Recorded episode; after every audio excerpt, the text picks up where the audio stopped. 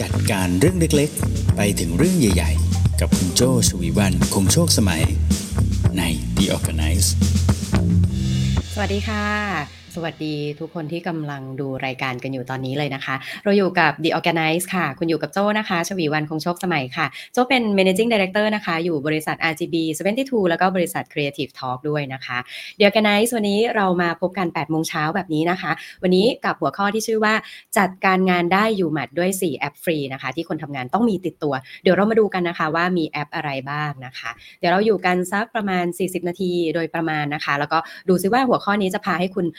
เปิดแอปตามเปิดมือถือตามเปิดคอมพิวเตอร์ตามได้แอปอะไรกันไปบ้างนะคะ ทักทายกันมาได้นะคะที่ทุกช่องทางตอนนี้ที่คุณกำลังดูไลฟ์อยู่นะคะ จะเป็นที่ Facebook นะคะ หรือว่า YouTube ก็ทักทายกันมาได้เลยนะคะ สวัสดีค่ะ คุณออทัมน่าจะเป็นคุณอิสราเนาะแล้วก็น้องบิ๊กนะคะ สวัสดีค่ะ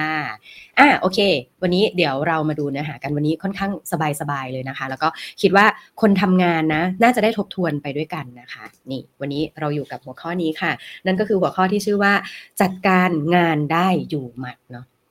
คำถามคำถาม เดี๋ยวตอบกันมาได้นะ เราคุยกันได้เรื่อยๆคำถามคือตอนนี้เวลาที่เราทำงานอยู่เนี่ย เราใช้แอปกี่ตัวคะอ่า อันนี้พิมพ์ตอบกันมาได้นะคะ เราใช้แอปกันกี่ตัว เชื่อว่าส่วนใหญ่ก็คงจะตอบว่า ช่วงนี้ใช้เยอะๆ ก็จะเป็นพวกโปรแกรมแชทใช่ไหมขออนุญาตเมนชั่นถึงอาจจะเป็นโปรแกรม Line ใช่ไหมบางบริษัทก็อาจจะใช้ Slack ใช่ไหมคะ แล้วก็ถ้ามีการสื่อสารติดต่องานต่างประเทศบ้างก็อาจจะเป็นพวกแชทเบสอย่างเช่นเป็น WhatsApp เป็นอะไรแบบนี้นะคะ ก็อันนี้ส่วนใหญ่นะ เดี๋ยวนี้กลายเป็นมักจะใช้เป็นช่องทางแชทใช่ไหมอีกทีก็อาจจะเป็นการเช็คอีเมลต่างๆ ใช่ไหมคะ อันนี้ก็อาจจะเป็น action แต่นอกเหนือจากการที่จะต้องแชทการที่จะต้องอ่านอีเมล การที่จะต้องเจอหน้าค่าตากันแล้วเนี่ย คุณมีแอปอื่นแอปไหนอีกบ้างลอง list กันมาดูนะ แต่โจ้มองแบบนี้ค่ะ ทุกวันนี้เวลาที่เราทำงานนะส่วนใหญ่แล้วกิจกรรมหลักของคนทำงานนะก็จะอยู่ที่ 3 เรื่องนี้นะคะ เรื่องแรกเลยก็คือกิจกรรมในการจดใช่ไหมเพราะว่าทุกวันเนี่ยตอนนี้มีกี่กี่งานคะเนี่ยลองนับกันมาดูจะว่ามีมากกว่าหนึ่งแล้วก็หลายงานด้วยนะในแต่ละงานเนี่ยก็จะมีหลายเรื่องที่จะต้องทำใช่ไหมคะกิจกรรมที่สองที่ต้องทำทุกวันเลยนะ ก็คือจัด จัดอะไรบ้างจัดงานจัดไฟล์จัดมิ팅นะคะถือว่าเป็นการจัดหมดเลยใช่ไหมคะแล้วก็แอคทิวิตี้ที่ 3 กิจกรรมที่ 3 ของคนทำงานที่มักจะทำประจำเลยก็คือการลงมือทำใช่ไหมอันนี้เรื่องสำคัญเลยนะคะ ว่าวันนี้จะต้องลงมือทำอะไรบ้างใช่ไหมคะอย่างเช้านี้ตื่นมาโจ้เป็นไงคะโจ้ก็จด จดนิดหน่อยนะคะ ปกติรูทีนตอนเช้าโจจะต้องจดอะไรสักอย่างนะแล้วโจก็จัดไฟล์จัดต่างๆนะคะ ที่จะมาเริ่มไลฟ์ในวันนี้ใช่ไหมคะแล้วก็ลงมือทำก็คือลงมือไลฟ์ณตอนนี้นั่นเองนะเพราะฉะนั้นกิจกรรมของคนทำงานหลักๆ มีอยู่ 3 อย่าง จดจัดแล้วก็ทำอะสามอย่างนี้นะ ตอนนี้เราเรามานั่งทบทวนก่อน พอถ้ามีกิจกรรมหลัก ๆ อยู่ 3 อย่างนี้นะคะ เราจะทำให้กิจกรรมหลัก แต่ละตัวเหล่านี้เนี่ยทำงานได้ดีด้วยแอปพลิเคชันอะไรบ้างนะวันนี้โจ้เน้นว่าเป็นแอปฟรีนะคะแอปฟรีนั่นหมายความว่าแอปที่อาจจะมีติดอยู่ในเครื่องอยู่แล้วนะคะ ซึ่งเนี้ยเป็นแอปพื้นฐานมากเลยสำหรับการจดการจัดแล้วก็การทำนะคะ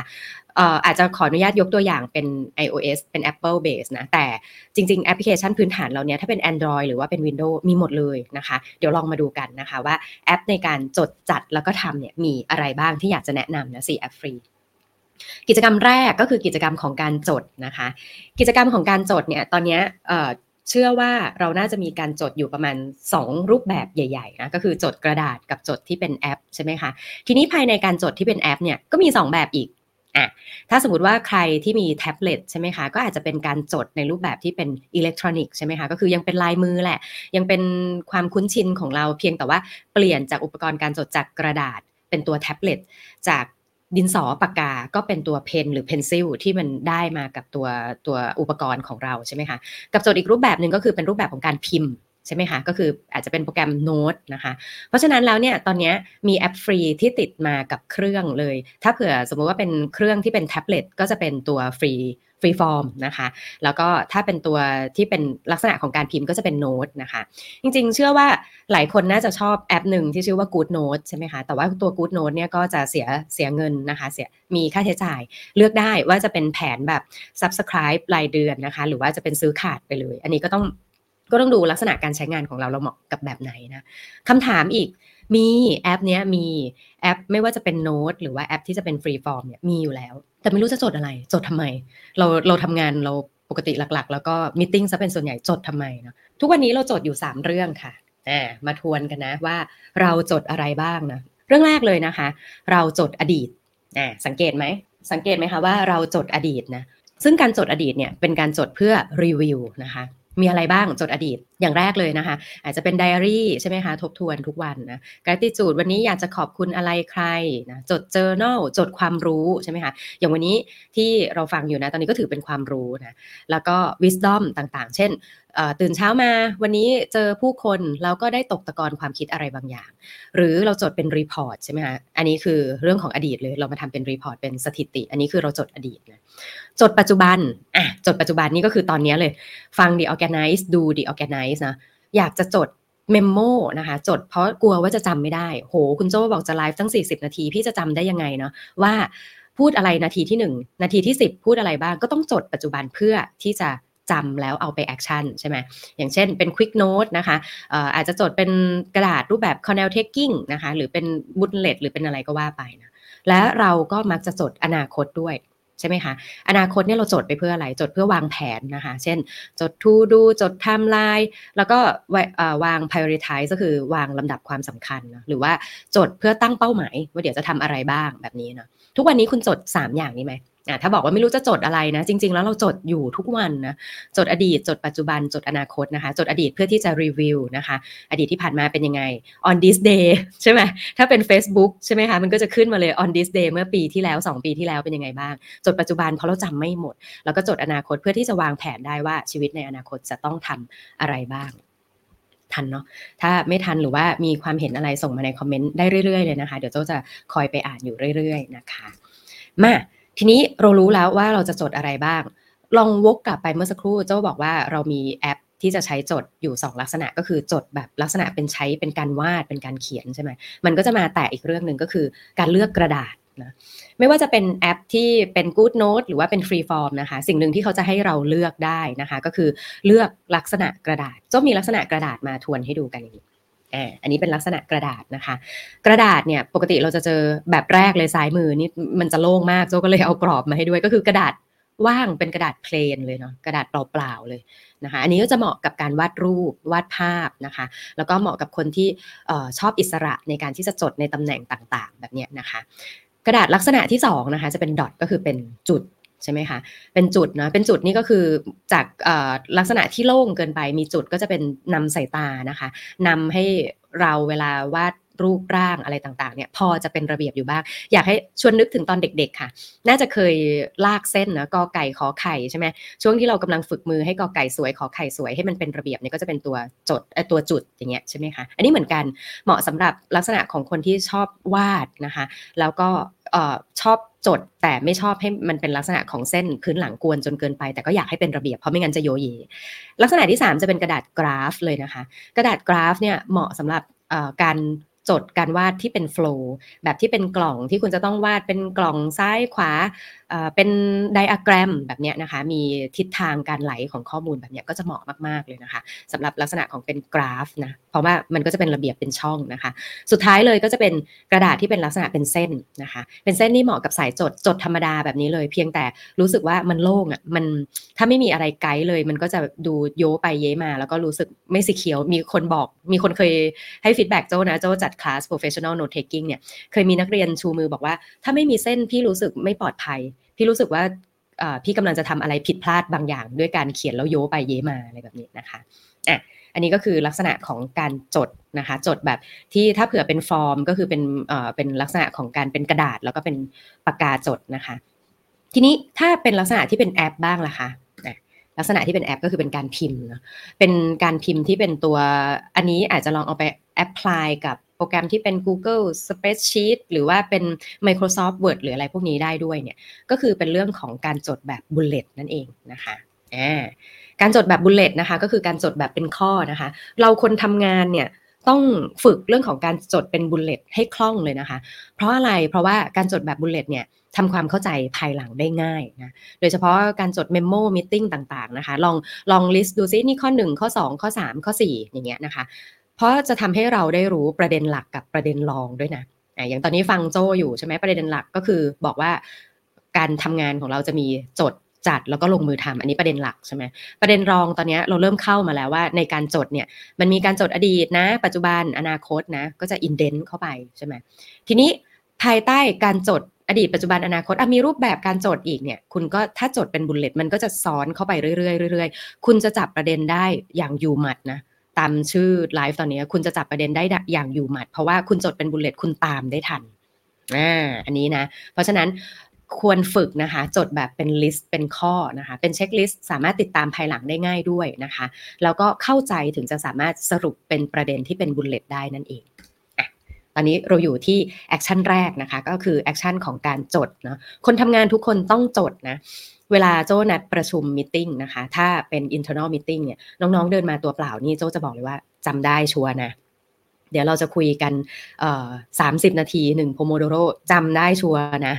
อะถ้าจำไม่ได้ไปหยิบกระดาษมา น้องบางคนบอกอ๋อไม่ได้มาตัวเปล่าค่ะ ปัจจุบันนี้จดกับมือถือ หนูหยิบมือถือขึ้นมาหนูขออนุญาตก่อนนะคะ อันนี้หนูจะโน้ตไม่ใช่ว่าหนูแชทกับใครหนูจะโน้ตพี่แหละแต่โน้ตผ่านโทรศัพท์มือถือ อืมเพราะฉะนั้นจดให้เป็นนิสัยนะคะ ถ้าจดกับแท็บเล็ตอย่าลืมนะว่าจะต้องอมีการเลือกลักษณะกระดาษนะคะ แล้วก็โอ้มีเรื่องหนึ่งโจ้ข้ามไปก็คือ ถ้าจดเป็นแท็บเล็ตหรือว่าจดใช้ กระดาษปากกานะคะ สีก็มีผลนะคะ สีที่ใช้ในจดในการจดนะคะ อย่างเช่นเราจะต้องมีสีหลักของเรานะสีหลักของเราที่ใช้ในการจดก็คือปากกาดำหรือปากกาน้ำเงินนะ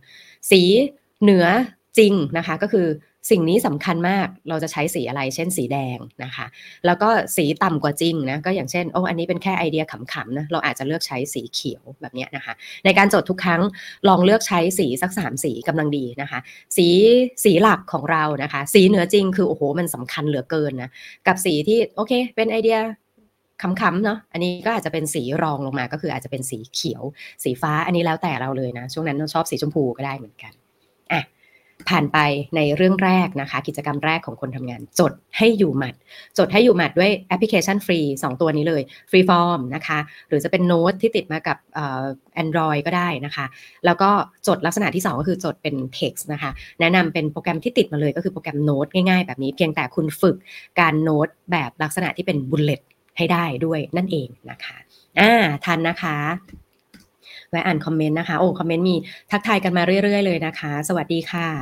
เอ่อคำถามจากพี่อ้อยนะคะ ระหว่าง iPad กับ Portable Desktop อันไหนเหมาะกว่ากัน โอ้อันนี้เป็นคำถามที่ดีนะคะ คือต้องถามพี่อ้อยค่ะ ว่าพี่อ้อยชอบในลักษณะแบบไหน ลักษณะพฤติกรรมของการ คว้าปากกามาจดแบบนี้ หรือถนัดกับการที่จะพิมพ์มากกว่ากัน อันนี้บอกเลยว่าไม่มีอะไรถูกอะไรผิด แล้วจะบอกด้วยว่าโจ้คนเดียวกันเนี่ยบางวันโจ้พกเป็นแท็บเล็ตบางวันโจ้พกเป็น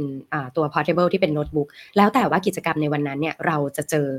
มิ팅ในลักษณะไหน เช่น ถ้าสมมติเป็นมิ팅ที่เป็นลักษณะที่จะต้องมีการเก็บรายละเอียดเยอะมาก จนบางทีเราคิดว่าการจด ในลักษณะของการใช้ปากกาวาดเนี่ยมันอาจจะทำให้เราค้นหาภายหลังได้ไม่คล่องเนี่ยเจ้าก็อาจจะใช้เป็นลักษณะของการพิมพ์เยอะกว่าด้วยนะคะอืมขอบคุณพี่อ้อยมากเลยนะคะ ที่ส่งคำถามมานะคะ แล้วก็ตอนนี้มีน้องๆ Creative Talk คอย short note ให้อยู่ด้วยเป็นลักษณะ bullet ด้วยเนี่ยไปลองดูตัวอย่างที่ดีนี่นี่ ตัวอย่างที่ดีของน้องๆบรรณาธิการ Creative Talk นะคะ จดเป็น bullet จดเป็นข้อเห็นไหมหนึ่งตัวช่วยจดนะ มี Freeform และโน้ตนะคะ bullet ต่อมาก็คือจด report หรือไดอารี่จดเพื่อจำนะคะ แล้วก็จดเพื่อวางแผนลำดับความสำคัญไหมแชร์กันได้นะคะ ใครใช้แอปอะไรในการจดส่งข่าวกันมาได้เลยนะคะ ตอนนี้ น้องแตนนะคะ บอกว่าตอนนี้จดโน้ตในมือถือกับ Good Note ใน iPad อ่าอันนี้เป็นลักษณะหนึ่งเหมือนกันนะคะโอเค สวัสดีค่ะ สวัสดีน้องภาคภูมิด้วยนะคะ มาค่ะ เราไปต่อกันที่หัวข้อต่อไปนะกิจกรรมกิจกรรมของคนทำงาน ทุกวันนี้เราจดจัดแล้วก็ลงมือทำนะตอนนี้โจ้จะพาไปที่เรื่องของการจัดนะคะ มา การจัดนะคะโจ้มองแบบนี้ค่ะ ลักษณะของการจัดนะคะ เราเนี่ยทุกวันนี้เราจัดไฟล์นะมันก็จะมีอยู่ 2 ลักษณะนะคะ ก็คือการจัดไฟล์ที่อยู่ในเครื่องของเราเองนะคะ กับการจัดไฟล์ที่เป็นลักษณะของคลาวด์นะ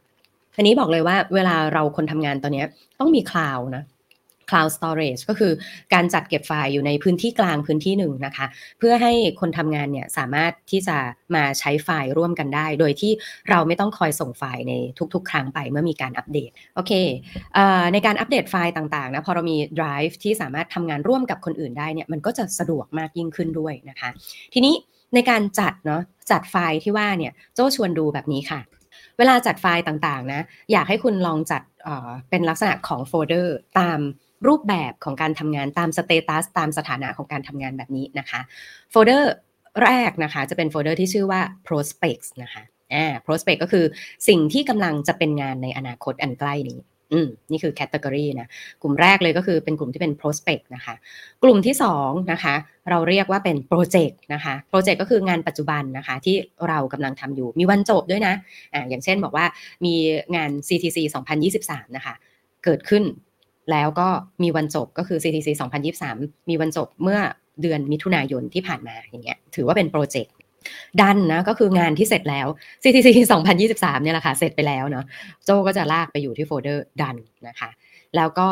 โฟลเดอร์หนึ่งต่อมาก็คือโฟลเดอร์ที่ชื่อว่า resource นะคะ ก็คือสิ่งที่จะต้องหยิบใช้บ่อยๆนะไม่ว่าจะผ่านไปแล้วอะไรยังไงนะคะ เราจะต้องหยิบใช้บ่อยๆ เช่น credential บริษัทนะคะ resume ใช่ไหมโอ้เราต้องมีอัปเดตผลงานอยู่เรื่อยๆนะคะเผื่อใครต้องการ เชิญไปเป็นวิทยากรนะโอ้อยากดูสักนิดนึงเนาะเราก็หยิบ resource ตรงนี้ไปเรื่อยๆนะคะแล้วก็ area คือสิ่งที่เราสนใจแต่ไม่มีวันจบ เช่นบอกว่า ตอนนี้โจ้สนใจเกี่ยวกับเรื่องของการออกกำลังกาย เรื่องของการจดโน้ตอะไรแบบนี้เป็นความรู้ใช่ไหมคะเนี่ยอันนี้ก็จะเป็นรูปแบบโฟลเดอร์นะเดี๋ยวโจ้จะแชร์เดี๋ยวโจ้จะแชร์เปิดเครื่องตัวเองให้ดูด้วยนะว่าโจ้จัดโฟลเดอร์ยังไงนะทีนี้ก่อนที่จะไปถึงตรงที่โจ้จะเปิดคอมตัวเองให้ดูนะมี tips แบบนี้ค่ะ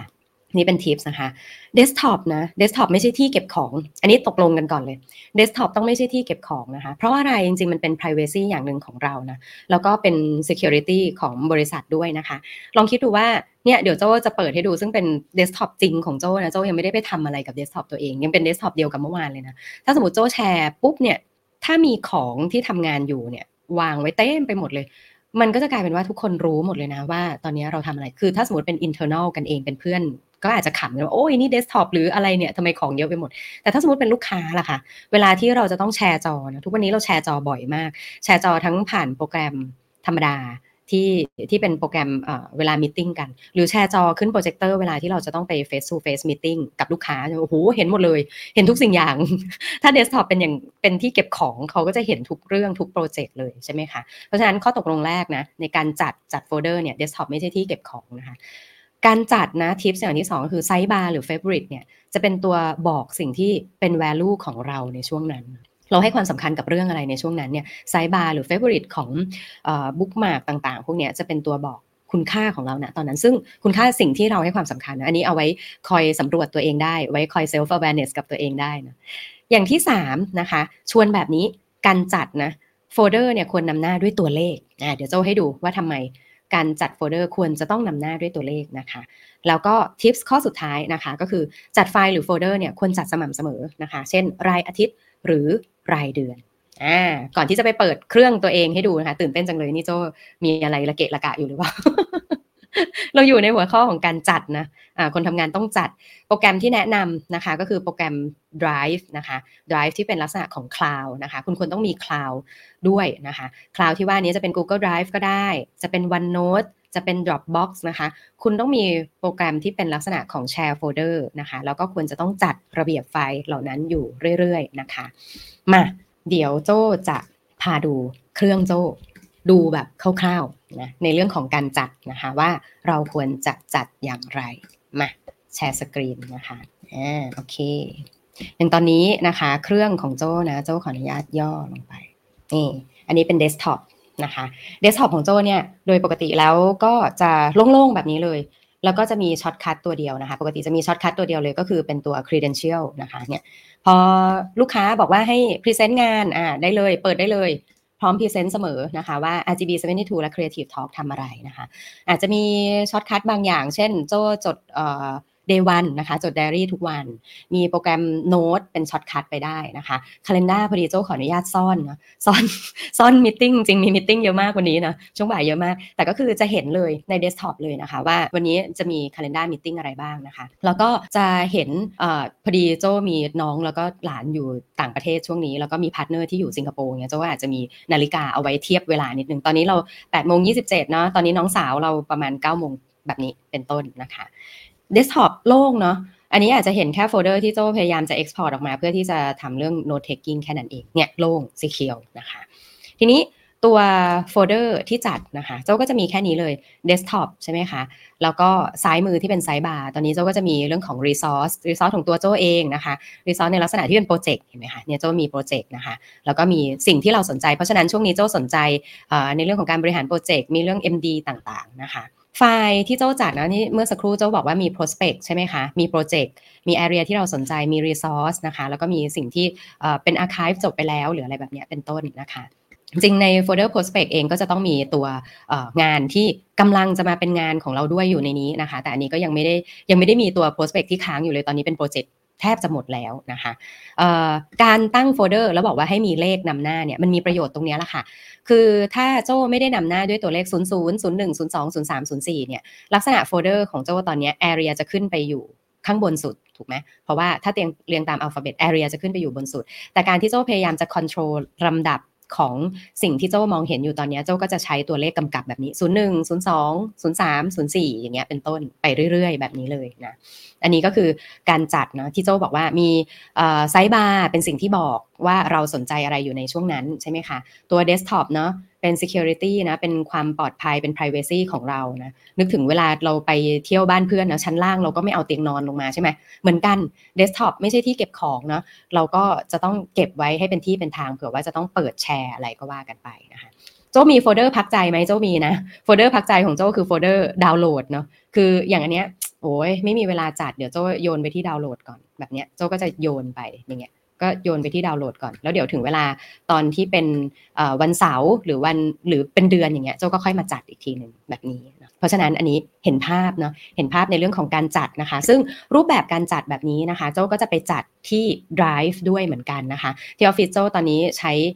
Cloud Drive เนี่ยเป็นของ Google นะคะ ก็จะเป็น Google Drive แล้วก็ไปแชร์กัน แต่ว่าถ้าสมมติลักษณะการทำงานร่วมกันกับโปรเจกต์อื่นๆ ก็ก็จะเป็นลักษณะนี้เหมือนกันด้วยนะคะ พวกงานต่างๆ ก็จะเป็นแบบนี้ด้วยนะซึ่งการจัดแบบนี้นะ โจ้ก็ใช้ไปถึงการจัดสิ่งที่โจ้จด เป็นโน้ตแบบนี้ด้วยนะคะ ตอนนี้ทุกคนน่าจะเห็นโปรแกรมต่อมาก็คือโปรแกรมโน้ตนะคะ โปรแกรมโน้ตของโจ้เนี่ยก็จะใช้วิธีการจัดแบบเดียวเหมือนกันนะคะ ก็คือเป็น prospect นะคะ เป็นโปรเจกต์แล้วก็แยกออกไปแบบนี้เนาะ เป็นโปรเจกต์เป็น area เป็น resource นะคะ แล้วก็เป็น archive นะ เป็น resource นี่ก็คืออาจจะเป็น resource ที่หยิบจับขึ้นมาได้ไวอย่างเงี้ยนะคะ ก็ก็จะเป็นลักษณะแบบนี้เหมือนกัน เป็นไงคะ เปิดให้ดูเลยนะ ไม่รักกันจริงไม่เปิดนะเนี่ย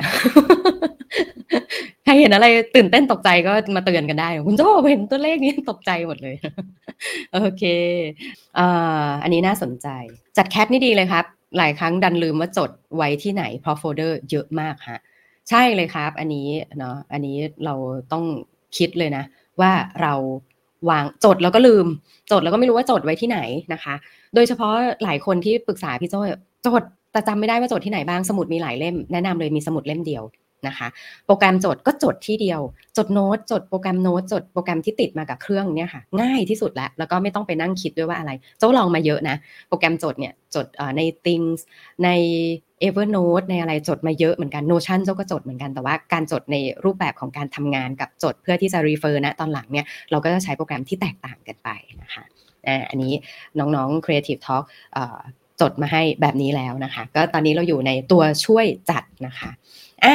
ไปกันต่อนะคะ ตอนนี้อยู่กับหัวข้อตัวแอปในการจัดการเนาะเมื่อสักครู่โจ้บอกไปว่า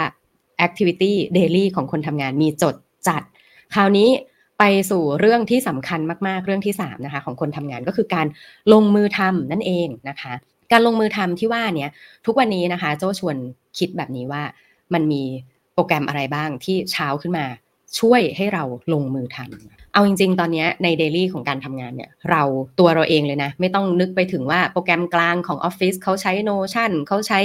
เซลฟอร์สเขาใช้ตัวอะไรก็ไม่รู้ละแต่ว่าสำหรับตัวเราเองเนี่ย เพื่อให้เราลงมือทำจริง ๆ แล้วเรายุ่งอยู่กับ 2 เรื่องนี้ ก็คือตัวปฏิทินแล้วก็ตัวเตือนให้ทำเวลาตื่นเช้าขึ้นมาเปิดแค่ 2 โปรแกรมนี้ก่อนเลย วันนี้มีอะไร นะคะ วันนี้จะมีอะไรเกิดขึ้นบ้างในช่วงเวลาไหนนะคะ แล้วก็ต้องทำอะไรบ้าง เตือนให้ทำเนี่ยเตือนให้ทำมันจะมีอยู่แค่ 2 อย่าง วันนี้มีอะไรกับวันนี้ต้องทำอะไรบ้างนะคะ ยกตัวอย่างนะยกตัวอย่างให้ให้คุณเห็นภาพนะคะ วันนี้มีอะไรเนี่ยมันเหมือนตอนเรียนนะคะ เรียนตั้งแต่อนุบาลประถมมัธยมไปจนถึงมหาวิทยาลัย คุณจะมีตารางสอนใช่ไหมคะ ตารางสอนที่ว่าเนี่ย มันจะเป็นคนอื่นจัดมาให้เลยทั้งชีวิตเลย อาจารย์บอกเลยทุกวันพุธเรียนพละวันพฤหัสเรียนลูกเสือ วันศุกร์ใส่ชุดไทยอ่าเนี่ยคนอื่นจัดมาให้เรา แต่ทีนี้ถ้าเป็นเรานะตอนทำงานเราต้องจัดตารางสอนให้ตัวเราเอง นอกจากเราจัดตารางสอนให้ตัวเราเอง มีคนอื่นจัดตารางให้เราด้วยก็คือการ request เพื่อไปมิ팅ใช่ไหมคะ มันก็จะมีมิ팅ที่เกิดจากคนอื่นส่งมาให้หรืออะไรแบบนี้นะคะอันนี้ก็จะเป็นการจัดตารางที่เป็น calendar นะ สิ่งสำคัญเลยนะคะของการจัดตารางนะ โจมีอยู่ประมาณ 2 เรื่องใหญ่ ๆ นะคะ เรื่องของการจัดตารางสอนให้ตัวเราเองนะถ้าเทียบไปถึงตอนเราเรียนเคยมีไหมคะ วันไหนหรือปีไหนที่คุณครูจัดให้เราเรียนสปชพร้อมกับกพอโอ้โหนี่เก่าเกินไปนะเคยมีไหมที่อาจารย์จัดให้เราเรียนแคลคูลัสพร้อมกับวิชาเลือกอย่างอื่น เรียนเคมี มันไม่มีใช่ไหมเพราะฉะนั้นนะเข้าสองประชุมพร้อมกันเป็นไปไม่ได้นะ เข้าประชุมสองประชุมพร้อมกัน มีค่าเท่ากับไม่ได้ประชุมนะคะ อันนี้ข้อแรกเลยนะของของคาล endar วันนี้มีอะไรนะ วันนี้ต้องไม่มีอะไรเกิดขึ้นพร้อมกัน เพราะถ้ามีอะไรเกิดขึ้นพร้อมกันแสดงว่าช่วงเวลานั้นเราไม่ได้ทำอะไรเลย กับอีกอย่างหนึ่งนะคะ ในการจัดการคาล endar นะคะ ก็คือการใช้สีช่วยแบ่ง นะคะ การใช้สีช่วยแบ่งก็คือ เช่นคาล endar นี้เป็นงานเป็นครอบครัวเป็นสังคมแบบนี้นะอย่างเช่น ตอนนี้ตารางงานของโจ้นะโจ้จะใช้สีฟ้านะคะ ตารางครอบครัวของโจ้ตอนนี้โจ้ใช้สีชมพูแบบนี้นะคะ แล้วก็ตารางงานที่เป็นสังคมโจ้ก็จะใช้สีเขียว แทนการเติบโต แทนการ grow การ ปลูก connection อะไรอย่างเงี้ยโจก็จะใช้แบบนั้นไปครอบครัวก็เป็นความรักก็เลยเป็นสีชมพูใช่ไหมงาน professional โจก็ใช้สีฟ้าแบบนี้ก็สามารถทำได้นะคะ อันนี้เดี๋ยวเดี๋ยวไว้โจแชร์ให้ดูนะคะ ว่าโจแชร์โจใช้ calendar ยังไงบ้างนะคะ ต่อมาทำอะไรบ้างอะทำอะไรบ้างก็คือโปรแกรม Remind นะคะ อันนี้ Remind ทุก แพลตฟอร์มเอ่อทุก OS ทุกระบบปฏิบัติการมีเหมือนกันนะคะ ไม่ว่าจะเป็น Android หรือว่าเป็น Apple นะมีเป็น To Do แบบนี้ค่ะ ให้ติดเครื่องมาเลยเป็นโปรแกรมฟรีเหมือนกันนะคะ ข้อตกลงในการใช้โปรแกรม Reminder นะคะ ทุกครั้งที่เราใส่เตือนให้ทำเนี่ยแต่ละรายการต้องขึ้นต้นด้วยกิริยาหรือ action เสมอนะคะ อย่างเช่นบอกว่า โทรหาต้าอย่างเงี้ยนะคะ โทรหาต้านะ อีเมลหาบิ๊ก ตอบแชทต้นรักนะคะอ่าอย่างเงี้ยใส่ไปนะคะ ขึ้นต้นด้วยกิริยานะคะ แล้วในรายละเอียดเราอาจจะใส่เพิ่มเข้าไปอีกว่าอะโทรหาต้าบอกให้ต้าไปงานที่ชั้น 4 อะไรเงี้ยนะคะอะอีเมล หาบิ๊กบอกบิ๊กด้วยว่าจะต้องทำเรื่องอะไรนะ ตอบแชทต้นรักที่ถามไว้ว่าประชุมที่ไหนดีอย่างเงี้ยใช่ไหมคะมันก็จะใส่แบบนี้ไป เราจะทำให้ได้รู้นะคะ ว่าเราต้องทำสิ่งนั้นจริง ตัวอย่างที่ไม่ดีนะคะของการรีมายก็คือจัด the organize ให้จบ จัด The Organice ให้เสร็จจัด The Organice ให้ดีอย่างเงี้ยมันมันคืออะไรอะ่ะมันไม่ใช่ action ที่ที่ให้ไปทำนะคะหรือ the organize เป็นรายการที่ดีอย่างเงี้ยก็ไม่ใช่ action เนาะอ่านะคะมันจะต้องชัดเจนว่าทำอะไรเนาะอีกเคล็ดลับหนึ่งนะคะสำหรับการ remind นะคะคุณสามารถ remind ให้เตรียมหรือ remind ให้ทำได้เหมือนกันนะอย่างเช่น บางทีคุณอาจจะใช้ remind เพื่อที่จะ remind เพื่อที่จะเตรียมตัวในการทำเรื่องบางเรื่องนะคะ แล้วก็ remind เพื่อที่จะให้ทำณเวลานั้น โดยที่ไม่ลืมได้ด้วยเหมือนกัน remind ให้เตรียมเนี่ยจะทำให้คุณทำงานนั้นได้ละเอียดมากขึ้นนะคะ ส่วน remind ให้ทำก็คือทำให้คุณไม่พลาดในการที่จะ action สิ่งต่างๆ ได้ถูกเวลานั่นเองนะคะอ่าทันไหมคะ วันนี้เราอยู่กับหัวข้อที่บอกว่าเป็นการเตรียม ตัวนะคะให้ทำงานในแต่ละวันทำงานทุกอย่างได้อย่างอยู่หมัดเนี่ยโจก็เลยทวนนะคะว่าเราเนี่ยมี daily activity ในทุกวันเนี่ยอยู่ 3 เรื่องก็คือเรื่องของการจด การจัดแล้วก็การลงมือทำนะคะ ซึ่งการจดนะโจแนะนำแอปพลิเคชันนะคะ นั่นก็คือแอปพลิเคชันที่เป็นลักษณะของการจดแบบ เป็น freeform นะคะ คือใช้แท็บเล็ตในการที่จะเปิดโปรแกรมจดได้นะคะ Freeform เนี่ยเป็นโปรแกรมฟรีที่ติดมากับเครื่องนะคะ หรือว่าจะเป็นถ้าเป็น Android เนี่ยก็จะมีโปรแกรมจดที่เป็นใช้ pen pencil ร่วมกันได้นะคะ แล้วก็ลักษณะของการจดแบบที่เป็นการพิมพ์นะคะโจ้ก็แนะนำเป็นโปรแกรมโน้ตปกติทั่วไปนะคะโจ้แนะนำไปว่าการจดแบบที่เป็นพิมพ์นะคะ ให้จดเป็น bullet เพื่อที่คุณจะได้จับประเด็นได้ดีนะคะ ในเรื่องที่ 2 ของคนทำงานนะคะ เราจะต้องจัดอยู่เสมอนะคะ โจบอกไปว่าการจัดเนี่ยก็คือเป็นการจัดโฟลเดอร์นะคะ การจัดโฟลเดอร์ที่ว่านี้มันจะต้องเป็นทั้งโฟลเดอร์ของเครื่องตัวเราเอง แล้วก็โฟลเดอร์ที่เป็นลักษณะของ Drive ที่เป็น Cloud Service นะคะ ไม่ว่าจะเป็น Google Drive Dropbox นะคะ หรือว่าเป็นแชร์ของทาง Microsoft อย่างเงี้ยนะคะ ก็มีวิธีการจัดโฟลเดอร์นะคะ ตามลักษณะของการเป็น prospect นะคะ เดี๋ยวกำลังจะมาเป็นโปรเจกต์นะ เป็นโปรเจกต์นะคะ เป็น area ที่เราสนใจ หรือว่าเป็นตัวที่เราทำเสร็จแล้ว หรือว่าเป็นโฟลเดอร์ของการเก็บ resource ที่จะต้องหยิบมาใช้บ่อยๆ อันนี้ก็จะเป็นเรื่องของการจัดนะคะ สุดท้ายเลยก็คือการลงมือทำนะคะ การลงมือทำเราควรจะถามตัวเราเองอยู่เรื่อยๆนะคะ ว่าวันนี้มีอะไรบ้าง และช่วงนี้ต้องทำอะไรนะวันนี้มีอะไรบ้าง ช่วงนี้ต้องทำอะไรนะ วันนี้มีอะไรบ้าง ข้อสำคัญเลยในเวลาเดียวกัน เราจะไม่ทำนัดซ้อน ถ้าเราทำนัดซ้อนนั่นหมายความว่าเราไม่ได้เข้านัดไหนเลยสักนัดนะคะ แล้วก็อย่างที่สองของการจดเพื่อเตือนให้ทำเนี่ยก็คือ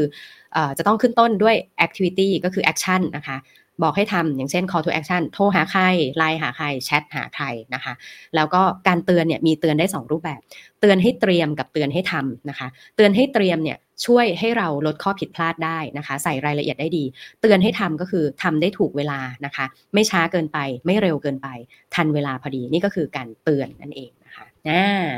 เป็นยังไงบ้างคะ วันนี้แนะนำแอปสำหรับการจัดงานจัดการงานให้อยู่หมัดเนาะอยู่หมัดตั้งแต่จำได้ทั้งหมด หาเจอด้วยว่าอยู่ที่ไหน แล้วก็ทำงานได้เสร็จทำงานได้ถูกต้องถูกเวลาตรงเวลาอย่างที่ควรจะเป็น ชอบไหมคะ ถ้าชอบหัวข้อประมาณนี้นะ พิมพ์ส่งกันมาได้นะคะ ว่าคุณชอบหัวข้อลักษณะนี้ให้หนึ่งให้สองให้สามให้สี่ให้ดาวอะไรก็ส่งกันมาได้ หรืออยากได้หัวข้อไหนที่เกี่ยวกับเรื่องของการจัดการนะคะ เพราะว่าเดี๋ยวกันไนส์นะคะจะเป็นรายการที่พูดเกี่ยวกับเรื่องของการจัดการนะคะ ตั้งแต่เรื่องเล็ก ๆ ไปจนถึงเรื่องใหญ่ๆ จัดการตัวเอง จัดการคนรอบข้าง จัดการการทำงานให้มีประสิทธิภาพนะคะ แบบนี้ก็จะเห็นภาพในการที่เราจะไปจัดการตัวเองในรูปแบบต่างๆ ได้อย่างดีเยี่ยมเลยนะคะอ่าโอเค คุณฟ้าบอกว่าชอบเลยเป็นระเบียบช่วยประหยัดเวลานะคะ อยากฟังหัวข้อไหนนะคะ โจ้จะคละกันมานะ